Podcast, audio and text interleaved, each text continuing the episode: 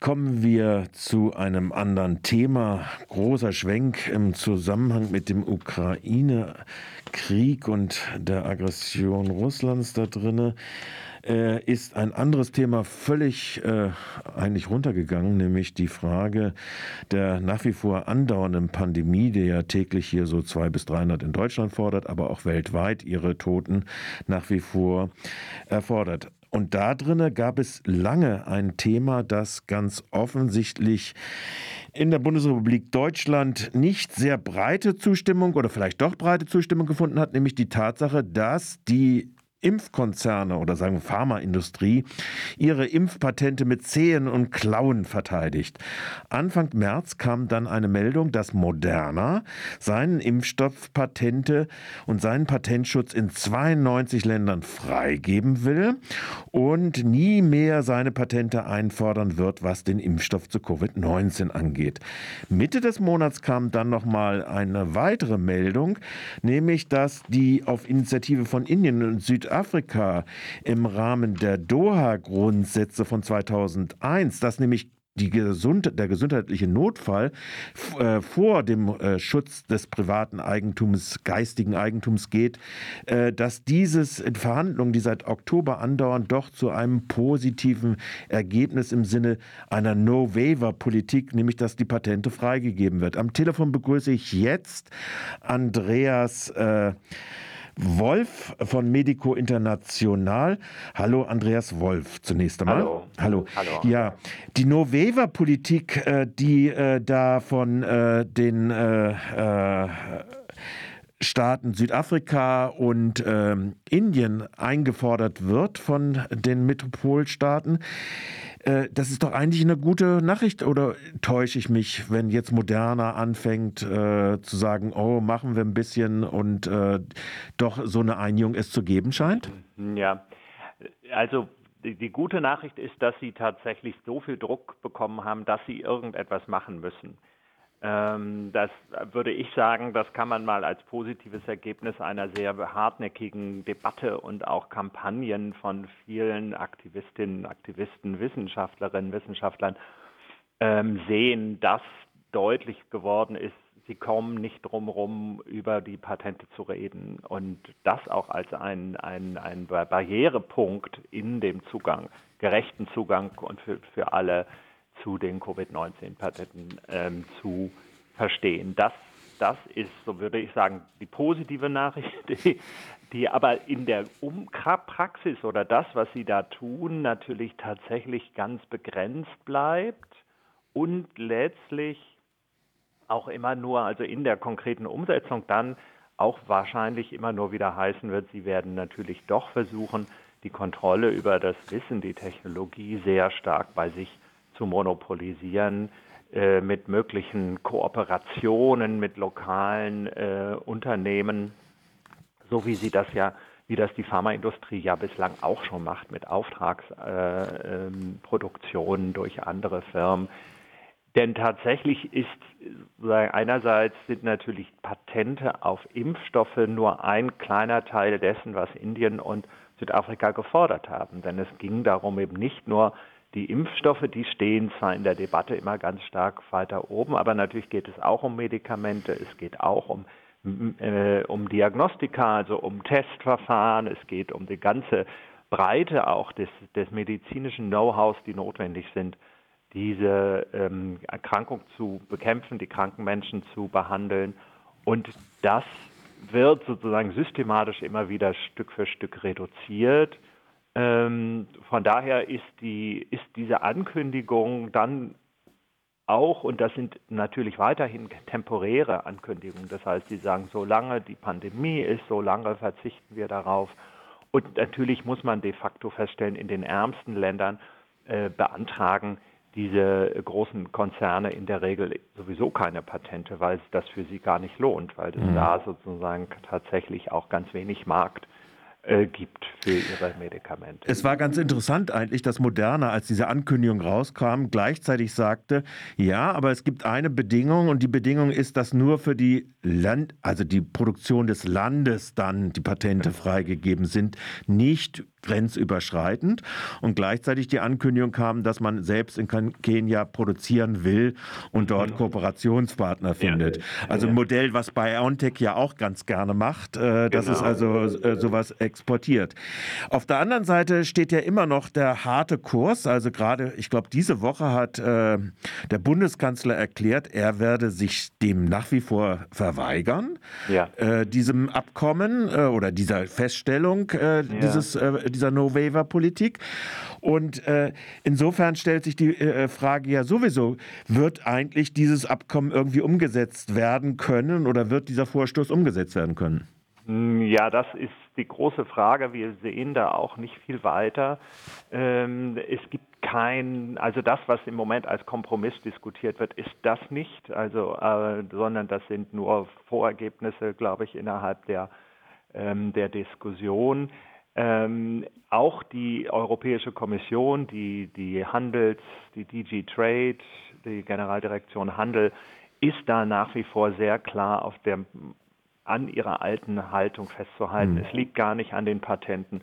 Man muss an anderen Stellschrauben drehen und sie wollen das auf Teufel und komm, raus nicht ausweiten. Auch die USA ist ja mit diesem, mit diesem Waiver sozusagen allein auf die Vakzine fokussiert, die letztlich ähm, auch nur einen Teil des Problems lösen würde.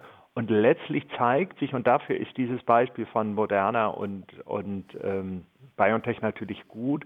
Was sie vor allem verhindern wollen, ist, dass natürlich die großen Unternehmen, die tatsächlich relevant, relevanten Umfang so etwas produzieren könnten, nämlich die indischen Unternehmen, die chinesischen Unternehmen, die wollen sie letztlich aus dem Markt raushalten.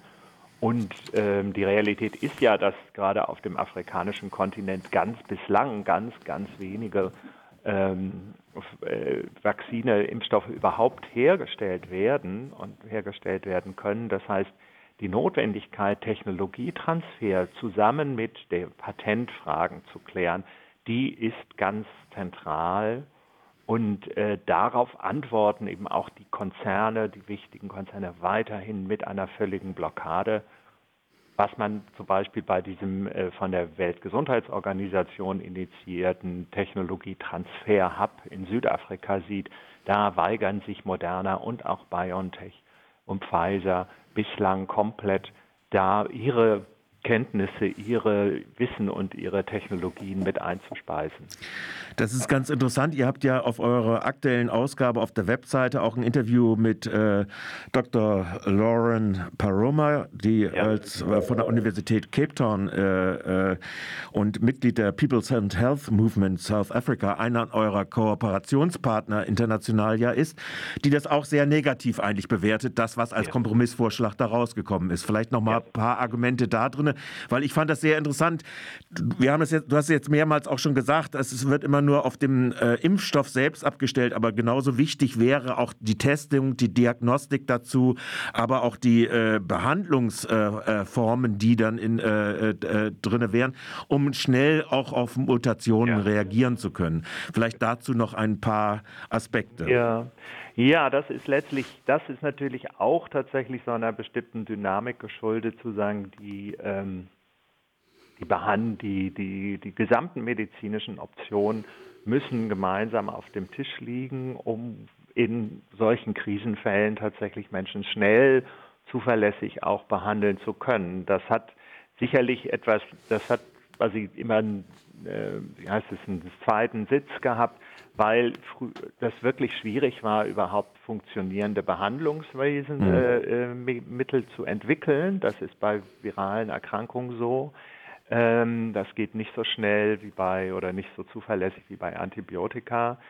Deswegen war das immer ein bisschen im Hintergrund. Und letztlich eine der großen Debatten natürlich auch die zu den Testen und zu den Diagnostika ist, ist ja eben, ähm, man kriegt nur raus, wie dramatisch die Situation tatsächlich ist, wenn man testen kann. Ja. sonst, und das ist etwas, was zumindest bei den Zahlen, die man eben aus dem afrikanischen Kontinent sieht, eben immer sehr stark in Frage stand. Wie relevant ist überhaupt das, was da gemeldet wird? Äh, ist das eine völlige Unterrepräsentation? Also da bleibt es einfach die, die Forderung und ich glaube, das ist die wichtige Forderung, die jetzt hier nochmal deutlicher von, auch gerade von den Afrikanischen Union und von Südafrika sehr prominent genannt worden ist. Es kann nicht sein, dass ein ganzer Kontinent quasi in der Selbstversorgung, also auch in der technologischen und, und äh, dann materiellen Selbstversorgung derartig abgehängt bleibt, wie das der afrikanische Kontinent ist. Und ich glaube, das das bringt diese Debatte sehr gut nochmal nach vorne. Und ich denke, da bleibt es, wird das hartnäckig, hartnäckige äh, Protest, Widerstand geben von Seiten der Unternehmen, aber da muss man eben genauso hartnäckig gegenhalten. Letztes Wort vielleicht noch abschließend. Äh, die Widerstandsbewegung oder die Protestbewegung jetzt gerade in einem Land wie der Bundesrepublik ist ja relativ schwach ausgeprägt. Wo sind da eigentlich die Anknüpfungspunkte mhm. für die Gesundheitsbewegung oder auch überhaupt soziale Bewegungen in der Solidarität? Mm, ja, das ist, wir haben das ja im letzten Jahr nochmal versucht, mit einer breiteren, auch mit einer breiteren Kampagne zu begleiten ähm, und auch hier im Land zu machen. Das bleibt ein bisschen, das, sind, das haben wir oft gesehen, Gesundheitsthemen bleiben, werden schnell zu Fachorganisationsthemen, mhm. ja, und deswegen und außerhalb der, der HIV-Aids-Krise, sagen wir mal, die nochmal eine spezifische Dynamik der Betroffenen selber ausgelöst hat, die sich selber ermächtigt haben, auch zu sagen, wir müssen uns um uns selber kümmern, weil sich sonst keiner kümmert, ähm, und das auch in einem globalen Sinne weitergetragen haben. Und letztlich, das sind auch wesentliche Teile dieser jetzigen globalen Gesundheitsaktivisten, die für Covid-19 eintreten. Das sind alles Akteure, die aus diesen 2000er Jahren Kämpfen um HIV-Medikamente gingen. Aber das ist tatsächlich für viele andere Krankheiten, diese spezifische Betroffenheit davon äh, weniger da und eben diese Wahrnehmung eines globalen Gerechtigkeits, dieser globalen mhm. Gerechtigkeitslücke ist dann doch in einem Zyklus, der jetzt sehr, sag mal, vergleichsweise schnell ja geht. Also verglichen mit HIV-AIDS sind zwei Jahre äh, Covid-19-Pandemie natürlich auch nicht lange. Mhm. Ja, und da würde ich sagen, ist und was wir gerade sehen, ist auch wieder natürlich sind die Alltags, äh, die Alltags Fragen der Menschen bei, bei Covid-19 stehen ganz im Vordergrund, also weniger die globale Situation. Und dann überlagern sich natürlich viele andere aktuelle Krisen das nochmal. Und ich glaube, deswegen ist das auch so schwierig, jenseits dieser sehr ermutigenden, finde ich auch internationalen Organisationen, die auch mit offenen Briefen, mit, mit, auch mit lokalen Protestaktionen etwas machen, aber tatsächlich nochmal in diese Debatten reinzugehen. Und wir sehen einfach, die, die Debatten auch bei der Welthandelsorganisation sind enorm zäh. Da gibt mhm. es ganz viel Beharrungsvermögen. Das ist bei allen Handelsverträgen so, aber da nochmal spezifisch. Äh, und das, das ist eben etwas, was auch in den, ähm, in den 2000er Jahren dann letztlich ähm, bei der WTO nicht wirklich weitergegangen ist, nachdem man einmal diesen sogenannten Doha-Kompromiss mhm. gefunden hatte, ähm, das wirklich äh, nochmal systematisch aufzubrechen. Und das sagen auch die Aktivisten, die da näher dran waren. Das ist einfach total schwierig. Und man muss sehen, wie weit, ob jetzt diese Dynamik in der Welthandelsorganisation sich überhaupt nochmal gerade in der aktuellen Krise, wo auch die, der Versuch äh, der westlichen Staaten, ja Russland auch aus dem Welthandelskontext so auszuschließen, ob nicht die WTO selbst komplett äh, paralysiert ist, irgendetwas zu entscheiden. Mhm. Das werden wir spätestens im Juni sehen, wenn nochmal ein Ministerratstreffen einberufen werden soll, was, ob das releva in relevantem Umfang überhaupt stattfindet. Das sagt Andreas Wolf. Ich bedanke mich für das Gespräch. Äh, wir sprachen über die Frage, ob es, ob und wie weit denn der Kompromiss um die Patentfreigabe, die sogenannte Non-Waiver-Politik im internationalen Contest vorangeschritten ist. Danke, Andreas Wolf, äh, für dieses Gespräch. Ja, danke auch.